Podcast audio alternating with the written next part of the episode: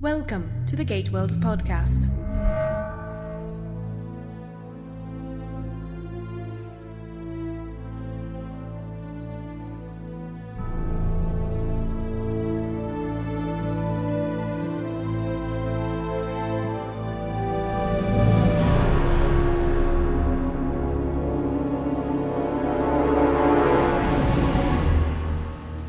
Welcome, everybody, to episode number 128 of the Gate World podcast. I'm Darren, I'm David. and this is the show where two nerds talk about Stargate. David, welcome back. And to you, sir. It's been way too long.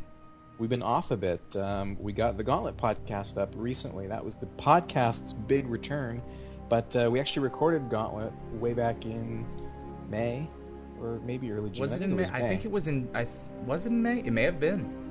It may have been in May. I think Um, that I recorded that one here. I may be wrong about that in in Arizona. Maybe it was the one before that I recorded in Arizona, but one of them was done here.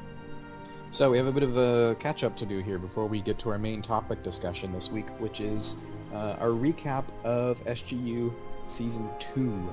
Yep. And the first thing that comes to mind is uh, it's been a busy summer. Where have we been? Where have we gone? Yep. Um, and the explanation, I think, uh, the the most explanation that that I can give is that we had some behind-the-scenes troubles that made our summer hiatus arrive a little sooner than usual. We actually were planning on taking a summer hiatus Yeah. after we sort of wrapped up talking about SGU.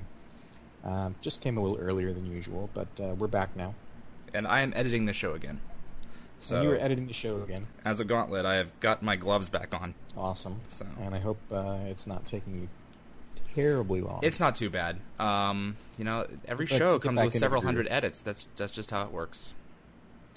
Well, um, personally, the big news is you have switched jobs and you've switched locations. States. Yeah, I'm back in Arizona. So, back in Arizona. Last time we talked, uh, you were wrapping up, I think, with PropWorks in Los Angeles. Right, PropWorks, uh, the Stargate auctions completed, so um, I uh, decided that it was time f- uh, to move on. I I didn't want to live in California to begin with, and I moved out there with protests, but Mm-hmm. I moved out there knowing that I was going to do something amazing, and I did it. And it was a cool opportunity it was a great opportunity, and now it's over. And I'm. It, it took leaving Phoenix to find out that Phoenix was where I wanted to be. So Yeah. I came back, nice. and yeah, except for the heat, it's 105 Fahrenheit right now.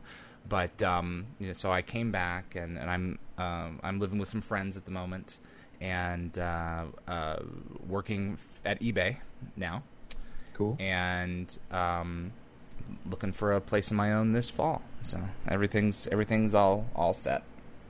Great. And you are working So- on your uh, thesis. I'm continuing to work on my PhD thesis. Uh, I'm about to start my third year once the school year gets going here in the next month or so. I'll be starting my third year, and hopefully wrapping up in the next in the next year. We we plan tentatively, uh, sort of depending on if I can get a job and if I can get finished. We'll be moving back to the states uh, next summer. There you go. Wow. So a year away, huh? Yep. And come back and do what? Come back and get a job teaching. I hope. Jobs are not easy to come by these days. Oh no, no, the market's terrible. So Yeah. we'll see how you do. And then we should also do a little bit of Gate World update before we get into our, our discussion of SGU.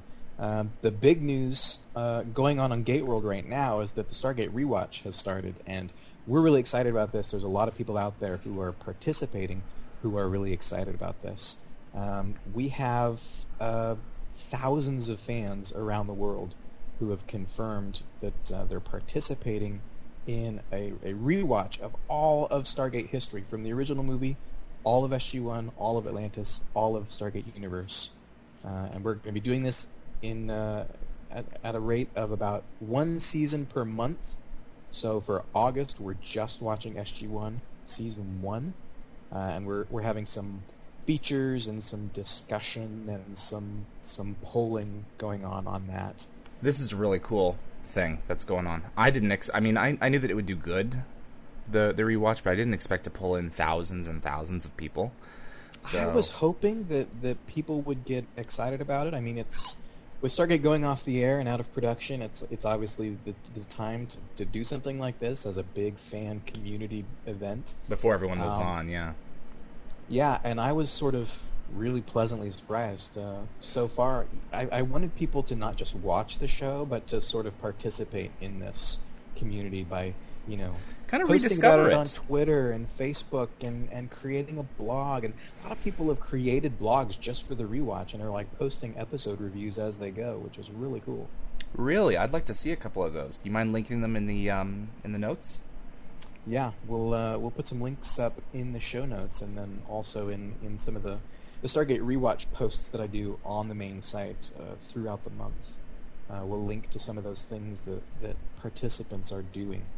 Um, now we're also doing um, uh, season by season awards. So we'll do like the fans' choice of the best episode of the season, and the best Jack moment of the season, and the Mm. best Sam moment of Mhm. the season. Um, so we're currently in the process of polling on that for season one of SG1. Basically, the back half of every month, um, there's going to be a poll up for the awards for that season, and then we'll sort of cap off that month of the rewatch by announcing the, the sort of awards for that season. Mm. Sounds like a plan. It's a lot of fun. Um, some people are sort of asking what's going on with the podcast, uh, and so let me just clear up confusion. Uh, the Gate World podcast is not actually tied to the rewatch. What I want to do is is whenever we do the podcast here, we'll sort of give a recap on, on where the rewatch is at uh, and what's going on. But you and I are not talking about SG1 Season 1 right now. Um, we have other topics to talk about on the podcast. Uh, so fortunately, we've already talked about SG1 Season 1, uh, and we can link to that. Now there's a whole show dedicated to every Yeah, that was what what a year ago now. Yeah, at least.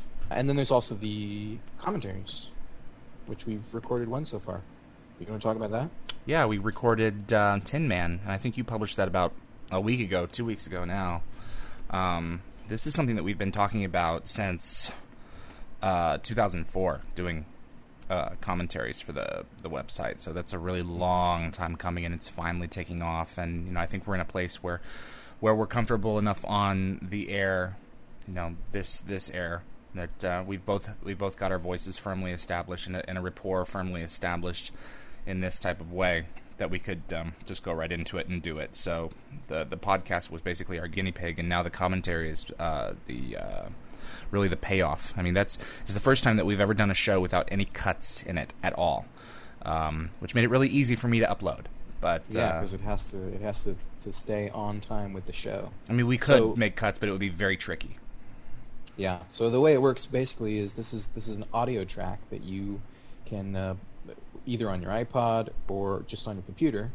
You sort of sync it up with the show. You get it ready to go, load it up, and then when you press play on your DVD player or iTunes or however you watch Stargate, uh, as soon as you see that MGM lion at the beginning, then you press play on the audio track, Mhm. and uh, you get to have a couple of obnoxious guys watching the show.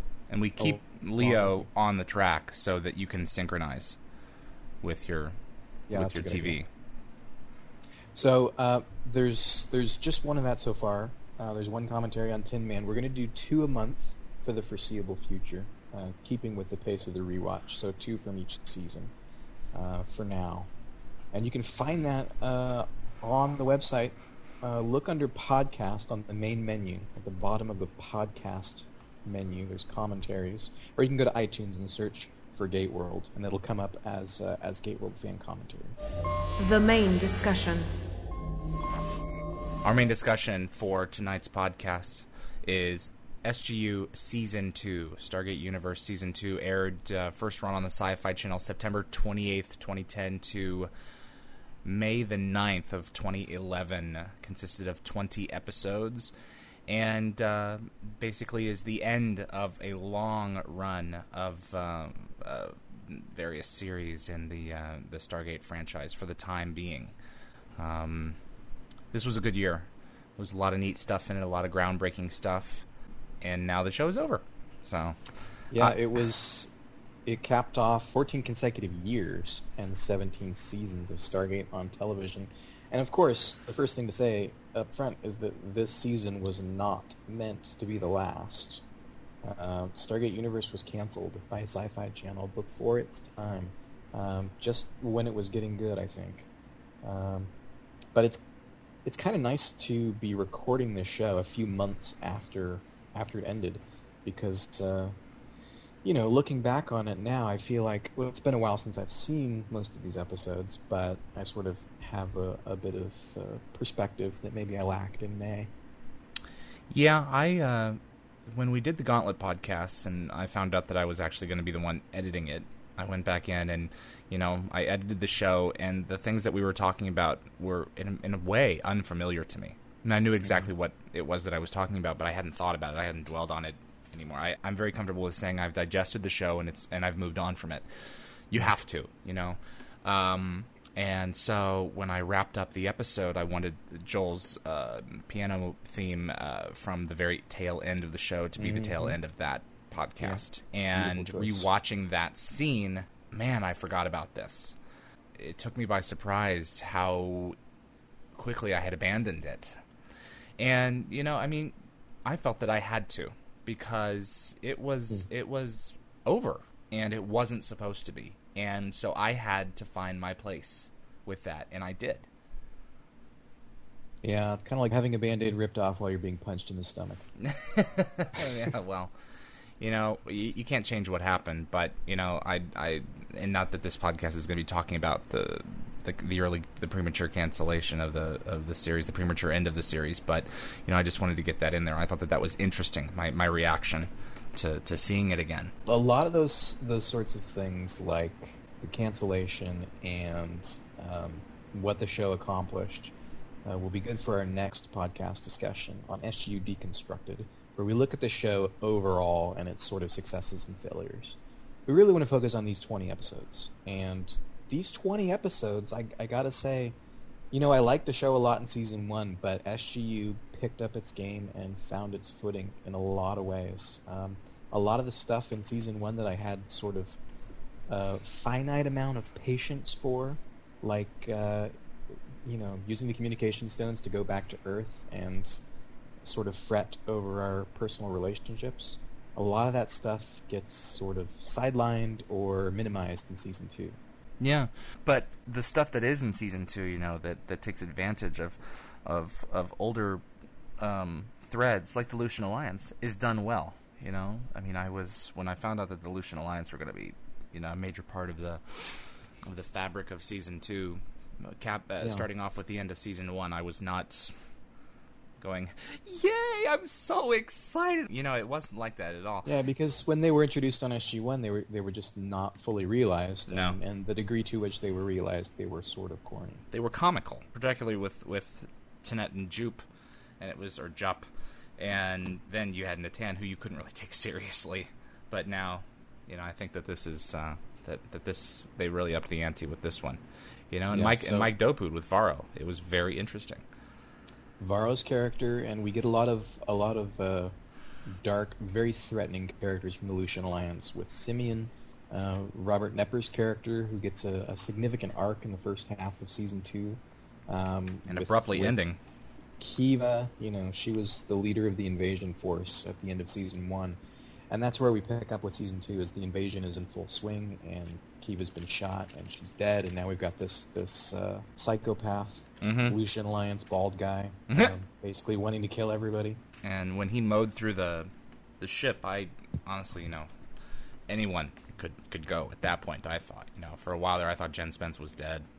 And the character mm. of Lisa Park, I thought she was gone. But um, mm. yeah, yeah, there's some powerful powerful episodes in there. The the opening know, with with the Lucian Alliance shoving them off to this this planet, that that all happened very fast. There's a lot of material in the opening episode of season two, but um, you know, I mean, overall, I think it was it was fairly successful. By the time season two rolled around, you know, we'd had we'd had uh, subversion leading into a two part season finale, and then and then intervention at the start of season two. So we had a four episode arc with this Lucian Alliance invasion, and I was ready for it to be done. I was ready to move on with what's going on with Destiny and what's the ship's mission and are mm. these characters going to start to get along. uh, all that stuff that gets sort of realized Mhm. over the course of the first half of the season. Mm-hmm. I was I was ready for it, and it, it could not have come sooner. What about the mission of the ship? Yeah, I mean, I guess especially when we talk about the first half of the season, everything sort of revolves around episode seven, the greater good. Mhm. is this was the big revelation where you stick Rush and Colonel Young over on an abandoned Ursini ship, and circumstances forces it all out. Rush has learned things just recently, apparently. He's learned what the mission of the ship is. Mm. And we get it all in dialogue. Yeah, big dialogue dump, and and it's um, it's still. I mean, it leaves a lot unanswered. Yes, doesn't this it? is I mean, definitely true. What is the the the fabric of the universe? The the Destiny seems to be chasing after uh, the source of this pattern in the cosmic background radiation. Huge questions that, that the show doesn't get to answer in season two, but um, very intriguing. I mean, I mean, at this point in the series, I'm I'm satisfied to finally be getting getting some answers, and, and they're intriguing answers that, that provoke more questions. Did you find that sort of satisfying, at least in a sort of preliminary way? I think I probably would have find it found it more satisfying if, if the show had you know run its proper course. Then I think that this this is a very decent first chapter for this particular story element. Um, but I mean, as as it is, no, not really. And I've talked about this before. I would have preferred to make the discovery with Rush. Had I, I mean, had I learned about the discovery myself, you know, had they concocted a way to show it to me rather than tell it to me, you know, I think Mhm. would have been far more satisfying. Um, but we get we get the two of them exhausted from punching each other out, sitting in a in a dark room on an alien ship, just talking about the nature of the universe. There are worse ways for that information to be given, definitely. Um, but yeah, I mean, it was.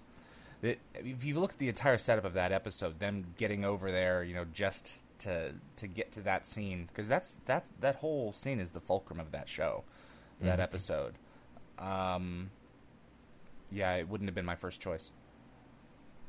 Yeah, it does end up coming out not just by exposition. I mean, obviously, it's it's sort of a, a technical, complicated thing.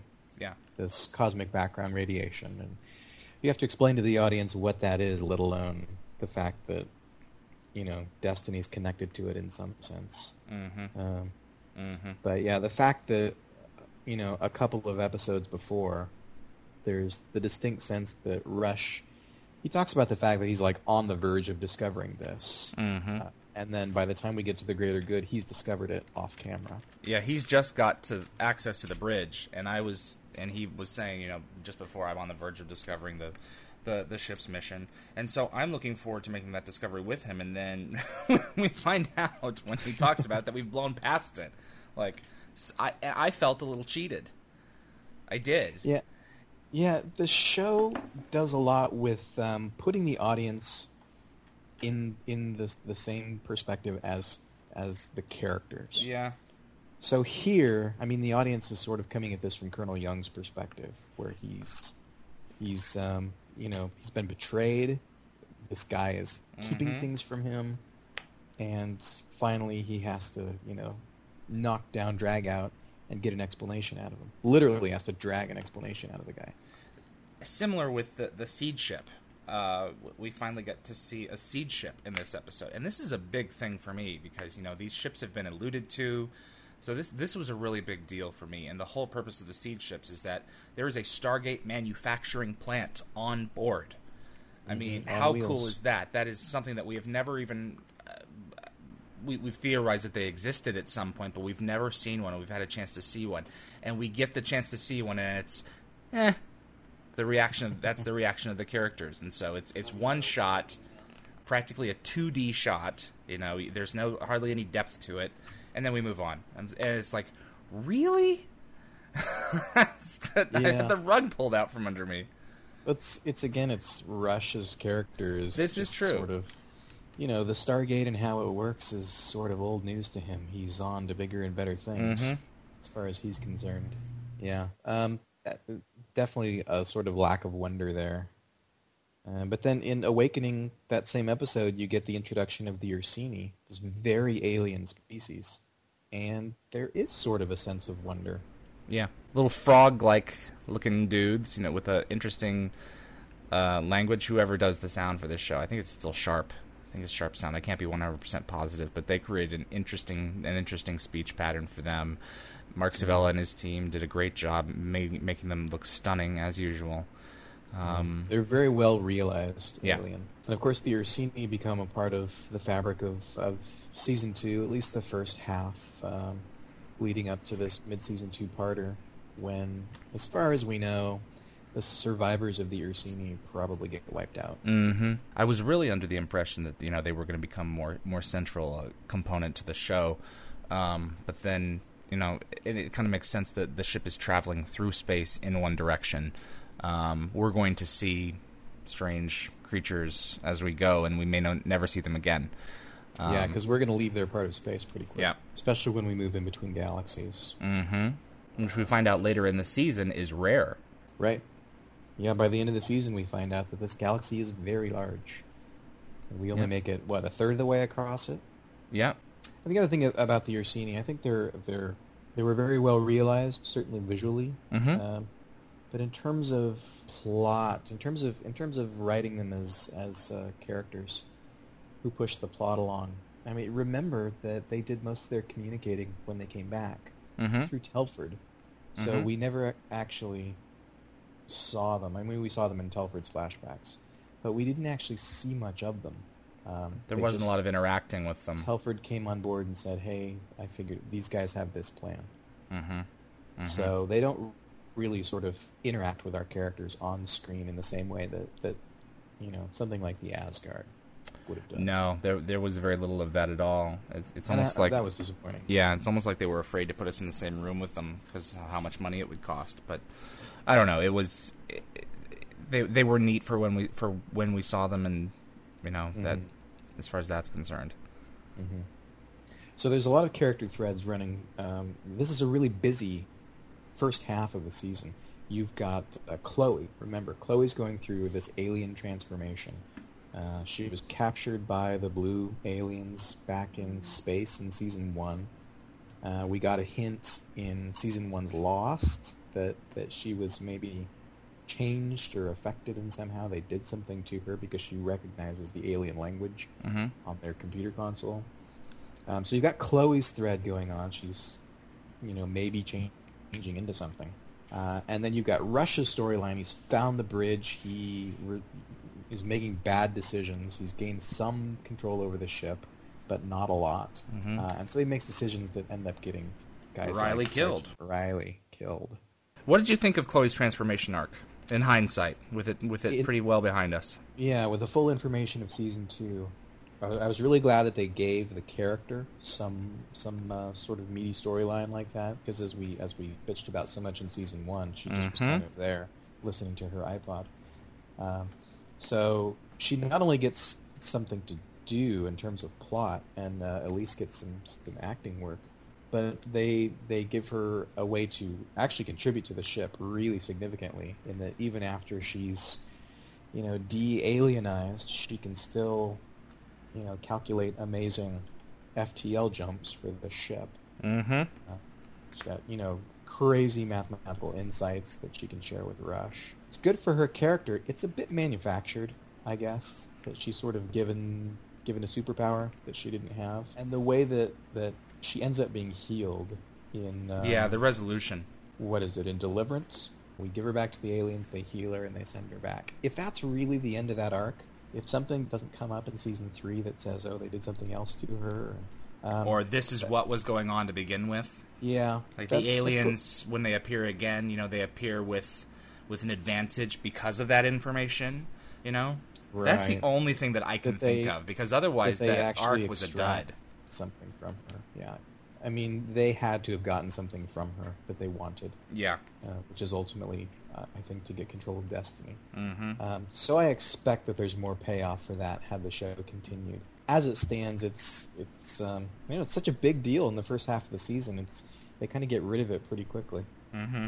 And then meanwhile, while while Rush is uh, seeing hallucinations, maybe they're hallucinations, maybe the ship is manifesting something to him in the form of Gloria, his wife, in the form of Dr. Franklin.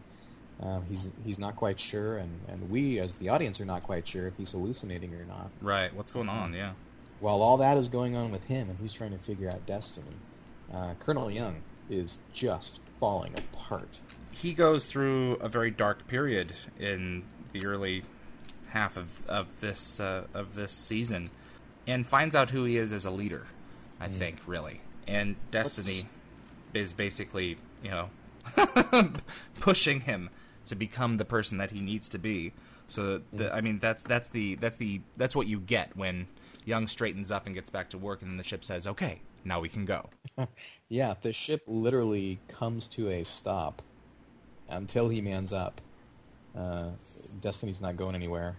What do you think is the is the catalyst for Young's sort of spiral downward? Uh, from the beginning of the show, he's he's obviously been the guy who doesn't want to be here, who was never supposed to command this mission and would really rather not.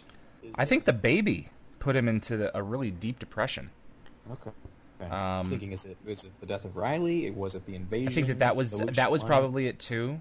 Um, the yeah yeah probably Riley and the baby, yeah. I think the right two big catalysts. I would have to say.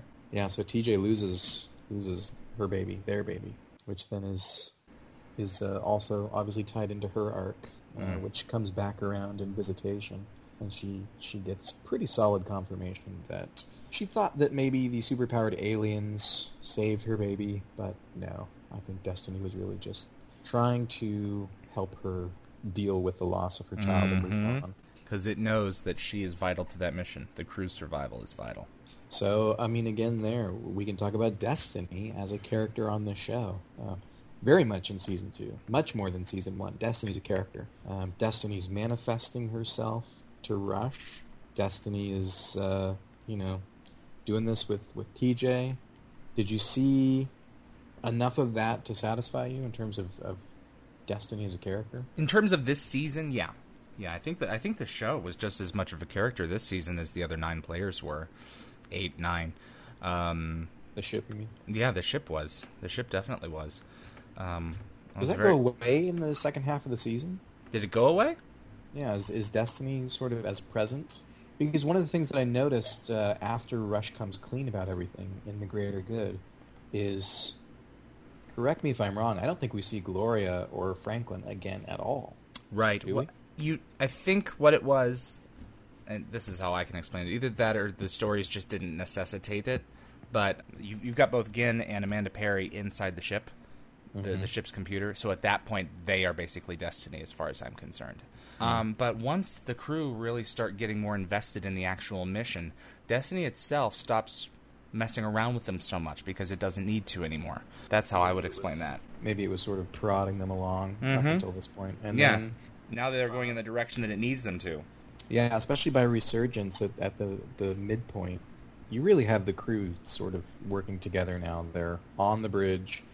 Uh, Colonel Young is in charge. He's gotten his act together, and he's giving orders. Yeah, the ship is no longer locked into its um, into its course, but it doesn't need to be. You know, it it, it allows them to take it where they think it, the ship they they think it needs to go, uh, or if an, a mission needs to get done, it allows them to change course. Mm-hmm. And we just have to assume that they that it's it resumes on its flight path because you know there's still stargates in range. So now this uh, mid-season introduces us to a threat that is going to take us through the rest of the season. This is when we first encountered the drones and the drone control ships. Uh, apparently technology that was left behind by by a race that is either gone or has been been wiped out by war. Mm-hmm. Uh, it's just dormant technology. There's not people controlling these things. Um, but it's apparently wiped out the Ursine civilization, and now, as soon as they encounter Destiny, they are riding us for the rest of the season. I really expected there to be an origin story episode of, of these these automatons or whatever it is that you want to call them. Um, we never really find out where they came from. We just find out that they're basically a scourge, so a, a pestilence on this galaxy. And you know, it's it's it's an interesting diversion for what uh, they wanted to do in the in the the middle of the season and at the very end of of the series. But I was expecting it to kind of advance the story in another real way. You know that they were going to come become like a big part of the fabric of of the mythology of the show, and maybe they would have, but I just don't know at this point. Yeah, on that front, they sort of reminded me of the replicators. Um, Mhm. When the replicators were first introduced, they were a technological scourge, and um, you know they were they weren't an enemy that you could reason with. Uh, you just had to to blow them to pieces and hope that they didn't That they know, didn't re- come back together. reconstitute themselves. As they went on, as we lived with the replicators l- long enough, the writers gave them personalities Yep. and gave them faces when they introduced us to the human form replicators. You know, maybe maybe we would have found out that there are actually still, you know, people alive, aliens that are controlling that technology or something like that. As it stood in season 2, they were just an antagonist. They were just Right. sort of an external threat. But if we actually left, we would never have, you know, if that was their plan, we would never have necessarily found that out unless whoever was controlling them was operating outside of the galaxy. Yeah, and that, that decision, jumping ahead to the season finale, that decision to skip the rest of the galaxy with this long FTL jump to avoid encountering the drones, it really showcases the difference between SGU and SG-1 and Atlantis, I think, in, in the respect that these characters are flying by the seat of their pants, they're fighting for survival, Mhm. um, they they don't have the ability to stop and sort of deal with this enemy Mm-mm. and stop them from you know ruling this part of this galaxy. They just they've got to get past it. Mm-hmm. And so in that respect, you end up with a finale that's okay. There's a lot of problems that are are solved in, in sort of an ingenious way. You know, I mentioned in the Gauntlet podcast that it sort of brings clever back to Stargate. Uh, Exactly. we can't just you know reverse the polarity and solve the problem. Adjust the flux capacitance. Uh, but on the other side of that, you know, we're we're leaving the bad guys behind undefeated. We basically lose. Yeah. And move on. Which is it's tonally very different for Stargate. Mm-hmm. What about the Novan storyline? This Mhm. was so cool.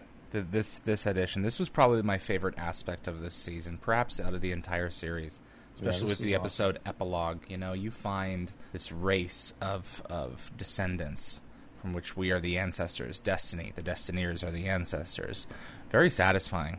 Very cool stuff. Very, um, frankly, ingenious way to introduce uh, human-populated worlds, settlements, Mm-hmm. into this far, far away galaxy. Mm-hmm. It starts off with a great episode, Twin Destinies, you know, with a great concept, you know, twinning everything, and then you know we find out that that galaxy has been has been irrevocably changed, moving forward. Yeah, Twin Destinies is such a cool episode. So much uh, sort of slow character stuff on SGU, but when SGU, you know, goes back to the sci-fi well and does a time travel story, it's not just a, a cool episode, but it, it gives us so much. Yeah, I mean everything, almost that- everything that comes after jumps off of that. Yeah, not only do we sort of double all of our supplies by by raiding uh, the destiny that's falling into the star and is about to be destroyed. So um, we think. But yeah, the, the the other crew that we thought perished in the wormhole when they tried to go through to Earth, we find out. You know what? Here, one, two, three, four, five episodes later, they didn't die. They were sent back in time to a planet in this galaxy, and there you've got a three episode story arc. Man, I really would have wanted to know how all that would have gone forward. This this whole this whole season, you know, in retrospect, just wanted to see what would have happened. Wanted to see what was what was the game plan, and hopefully Brad will decide to tell one of these days. If I were to learn some of these things, I think I think it would be an opportunity to rewatch the show in a new light. Yeah, I think that's that's true. It's maybe a double-edged sword to get information about about the story that was untold. I remember Yeah. when Defying Gravity went off the air a couple of years ago now. Such a, a great show, but they only got like 13 episodes, uh, which it kicked off a very large story arc. And the executive producers, after it was clear that the show was not going to go on, basically said, "Hey, you know, for each of the characters, and then for the major story arc, this is sort of where we were going. This is what we were going to do." And it sounds so cool, uh, and it's it's satisfying in, in a way, and it does sort of change the way you go back and rewatch the show and understand what's going on, what's being set up here. But you know, the same way, it's it's sort of it's it's dealing with more loss. Mm-hmm. We should also talk about seizure. This is a bit of a unique episode as as uh, the crossover with uh, some Atlantis characters playing a big role here. Mhm. Um, it's a, it's an episode. Most of it doesn't take place on Destiny, and uh, you know Colonel Young and Telford are involved in this uh, Heist. ill-conceived mission to Langara, but it's it's sort of uh, not like the rest of the season in that respect. Mm-mm. Sort of a Milky Way episode. Mm-hmm. Yeah, it um that was a, that was an interesting one, you know. I mean, I and I've said this before. I think I think that uh, the show that particular episode would have been different had the show continued on. If they had known that the show was that the show was ending at that point, that I think it probably would have had a very very different ending. But the ending of that sh- that particular episode, I think, is designed for a show that was supposed to go go on further because it's it's basically the, episode that at, that is as it is right now is basically a story that doesn't go anywhere because the the show didn't go anywhere after that. So this was probably a first trial, and they would have, I'm sure, gone back to that, gone back to that in season three. So this was clearly a fir- the first act of something bigger. And because the show Yeah. got canceled when it did, it's kind of like, well, that's an interesting episode. Yeah, so you're talking about dialing the Stargate from Langara Exactly, and not being able to connect. creating a supply line. Yeah, I mean that alone a- would be that would be an interesting novel for SGU if they would sh- continue the show in novel form or whatever. Yeah, yeah, that's a question whether we can do that and establish a supply line and potentially a, a one-way uh, means of travel for, for sending Telford or other crew members to Destiny. Introduces a, a lot of possibilities if you can get it going, but as it stands, that question doesn't get answered at the end of Seizure. You know, overall, the second half of the season especially, I think you really see you see the crew coming together in a way that clearly was not there in season one. Um, in season one, the, the relationship of the crew is typified by an episode like Divided, where there is literally a civilians versus military coup, Mhm. sort of civil war on board Destiny. And by the end of season two, by Gauntlet, they're they're eating together as family, and they're they're Yeah. talking about each other as family. Well, I think they figured out how important they are to each other's survival, and I think uh, they've really gotten to the point where, okay, you know, we can either live together or die alone. Uh, to borrow from Jack Shephard, that's how I really took that, and it was it was nice to finally see, and that was one of the greater scenes of that uh, of that of the entire series is them having dinner together for one last time. You know, Mm. sure there are some there are some elephants in that room, um, but still, you know, the greater good is being fulfilled at that point. So let me ask you this: What's your favorite episode pick from season two? Twin Destinies. Really, Twin Destinies. Mm-hmm. Well, you know, it's been so long since I've seen them. Uh, It's kind of a toss-up. toss up There's between Twin really Destinies and strong ones. Epilogue for me. But I think Yeah. Epilogue probably a little bit more. Maybe I thought a you were little going to say bit more. epilogue. You? Yeah, that, that, that future crew that, uh, I mean, it's, it's just a, a great way to look at, at sort of a possible happily ever after. I Yeah, mean, in one sense, in one sense, series crew, finale in many ways. Yeah, the crew that we're following didn't experience those events and you know settle down and have those relationships and those families. But at the same time, they did. It's not like it's an alternate reality or a timeline that's been averted. Um, in a sense, they did have Mhm. those lives, Mm-hmm. uh, and and it, it ends up being much more satisfying than something like an episode that has a reset button at the end of it. Absolutely. And it wasn't a timeline that was erased. It was just a timeline that they didn't experience. And I think that's one of the other things that we take away from it, that it's not a timeline that was erased. Yeah, exactly. Uh, Epilogue, I think, is my favorite of the season. Um, Yeah. Although Twin Destinies is is great. Um, Trial and Error, I think, Yep. is a really entertaining episode. You know, watching Destiny explode, trying to figure out if he's going crazy or if the ship is doing something to him. Mhm. Um, and episodes like Hope are maybe underrated. You know, Volker's Operation and uh, The whole 2001 beat, great beat. yeah, and, and the emotional stuff that's going on with with Volker and uh, with Greer, and of course that's that's when uh, Ginn comes back. Ginn's Mhm. disembodied mind. We find that her consciousness was not destroyed. Yeah, Very yeah, rewarding. That's just such a cool sort of sci-fi stuff going on in that. In addition to the the emotional character stuff uh, in in the Volker storyline, I, I really like Hope. It's a satisfying season overall. It is. By itself, it's a satisfying season. yeah. Is it a perfect season? No, but it's pretty close. It shows that the show is going somewhere, um, and it's it's a, a real shame that we didn't get to see how much farther it would have gone in season 3 'Cause Mhm. The show is really going somewhere. Um, the things that I didn't like about season one are virtually gone. Yeah. Um, and they, they tell just some really interesting stories, uh, and uh, they use these characters in some. They, they do a lot of really really touching things with these characters.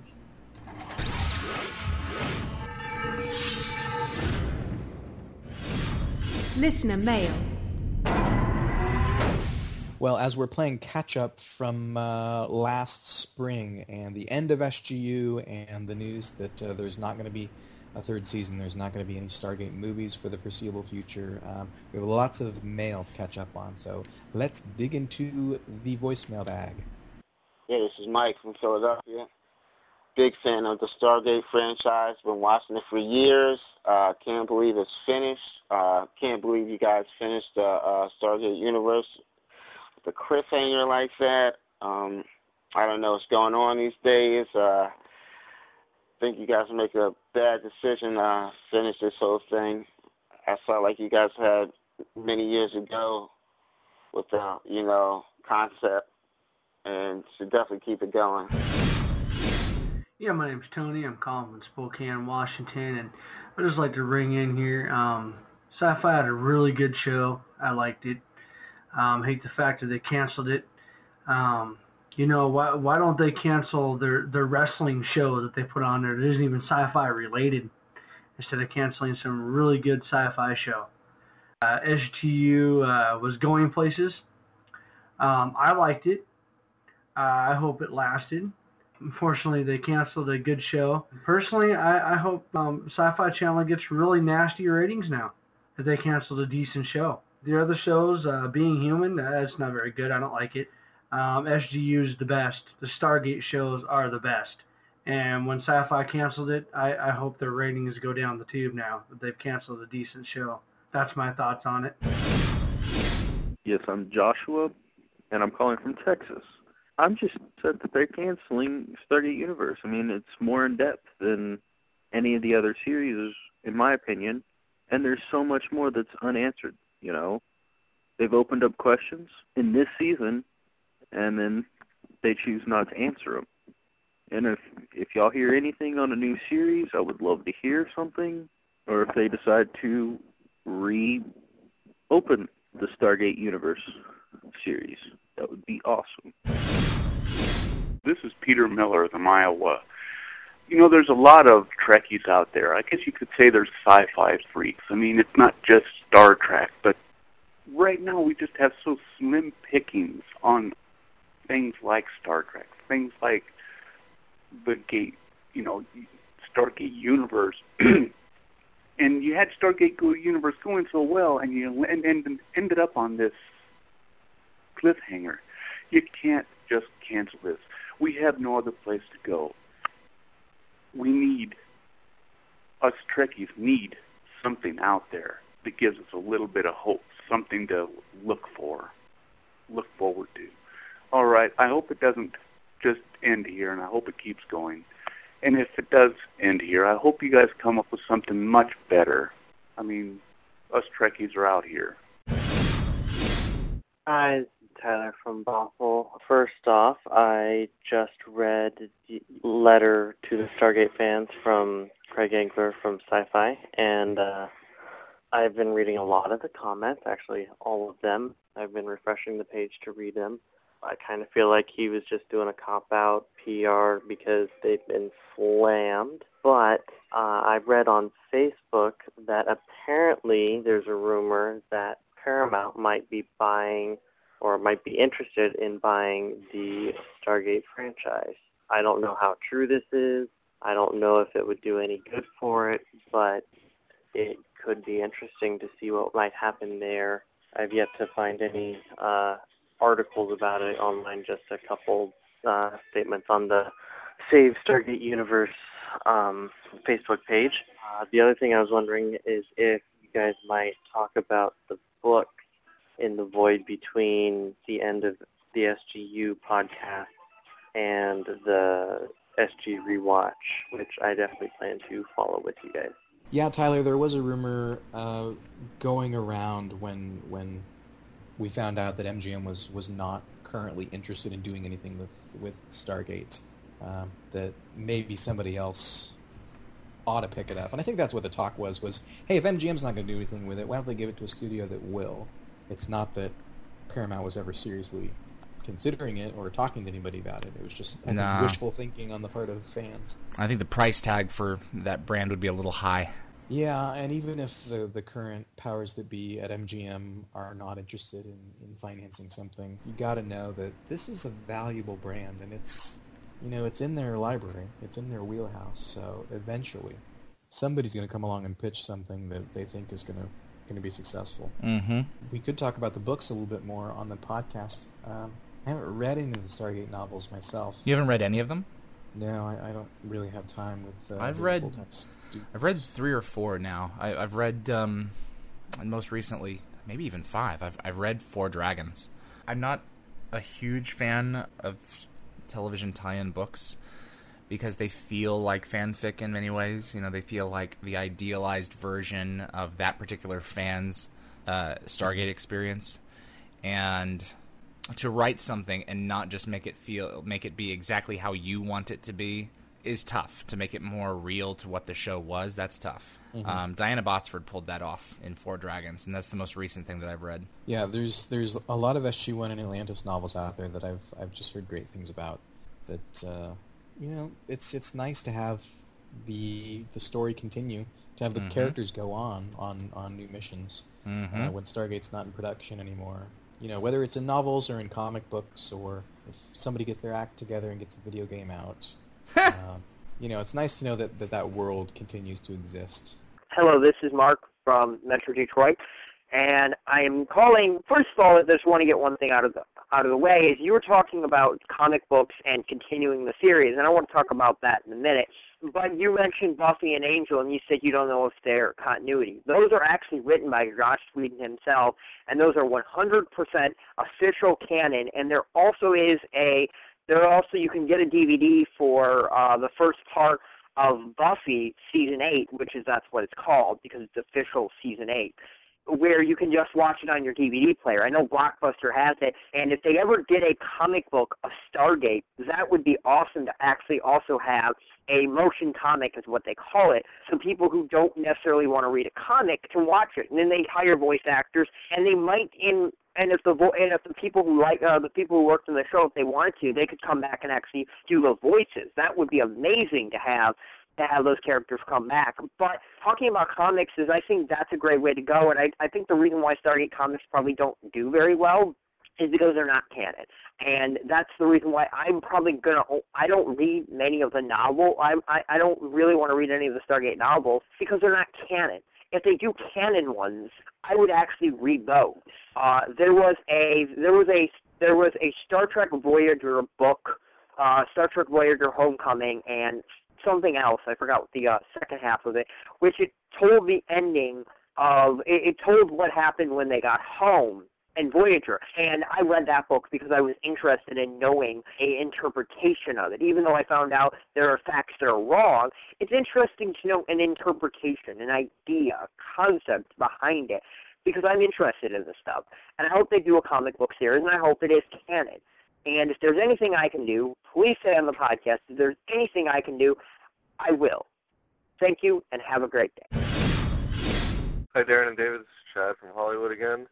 Um, I just had a second thought about the the lack of uh, good sci-fi programming and fantasy programming in general on normal TV. The the paid channels like HBO and Showtime seem to be picking it up and running and, and doing great with it. But uh, one of your callers talked about the reality TV phenomenon, and I have to say, I've, oh, I've been rather disgusted lately with it. And uh, last couple of years, and I don't. With the cancellation of SGU and Caprica, I've stopped watching the new the new stuff because they're just going to cancel my shows. So why bother getting invested in them? I think that one of you guys were talking about that a couple episodes ago. That you don't, you know, you you wait until the series are over and then watch it. But I wonder how this is going to affect if more and more people are, are like this. If they will even they'll even bother putting anything on TV.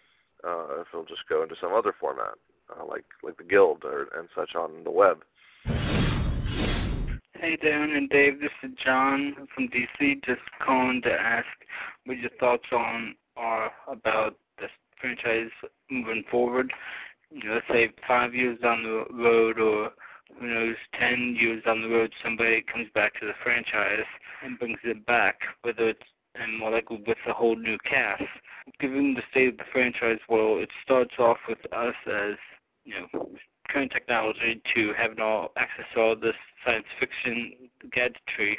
How does the series progress and still keep the roots of it being you know, you know present day people, and not to mention you know wrap up all all these storylines left from uh, the previous franchises with uh, Pacific Atlantis and uh, Stargate uh, universe. I just want to get your thoughts on that. Cameron, calling from New York City. Stargate Universe finally, finally opened up the gate. The acting was so real and so amazing, and you guys canceled it.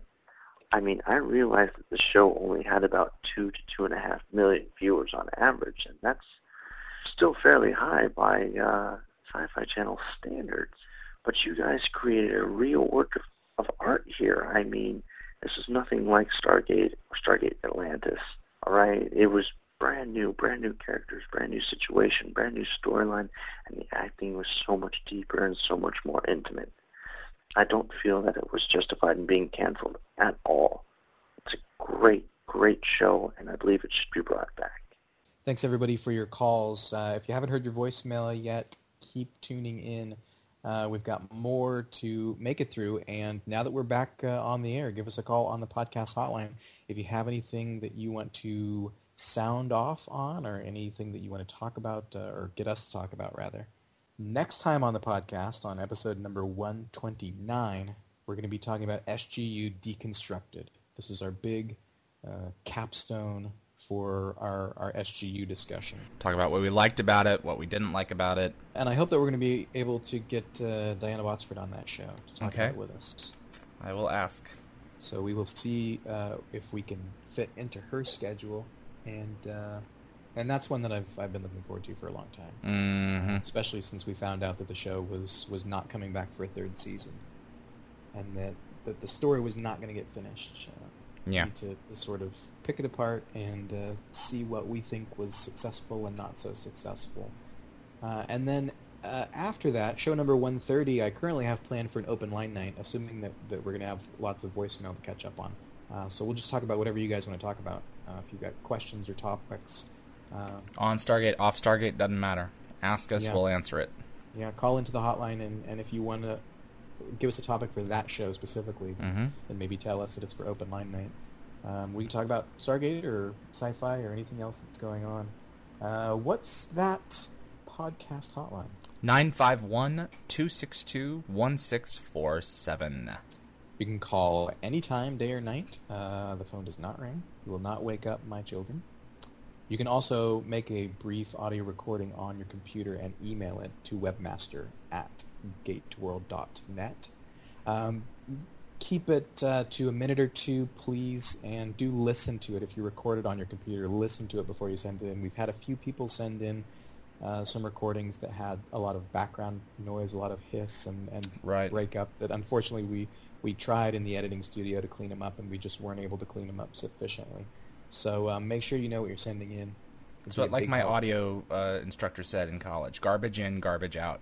So if you create something that's not good, it's hard to make it better. Mhm. Uh, you can also post on the podcast feedback thread over at Gateworld Forum. The conversation continues there each and every day, and uh, there's show notes on gateworld.net right now for this episode, number 128, SGU Season 2. mm-hmm. It's good to be back. It's good to be back with you. Looking forward to lots more podcasting in the months ahead. We promised that we weren't going anywhere, and it took us a little while to get back around to it, but we haven't. So, Yeah, thanks uh, everybody for sticking with us, and uh, I hope that we see you many, many more times. mhm.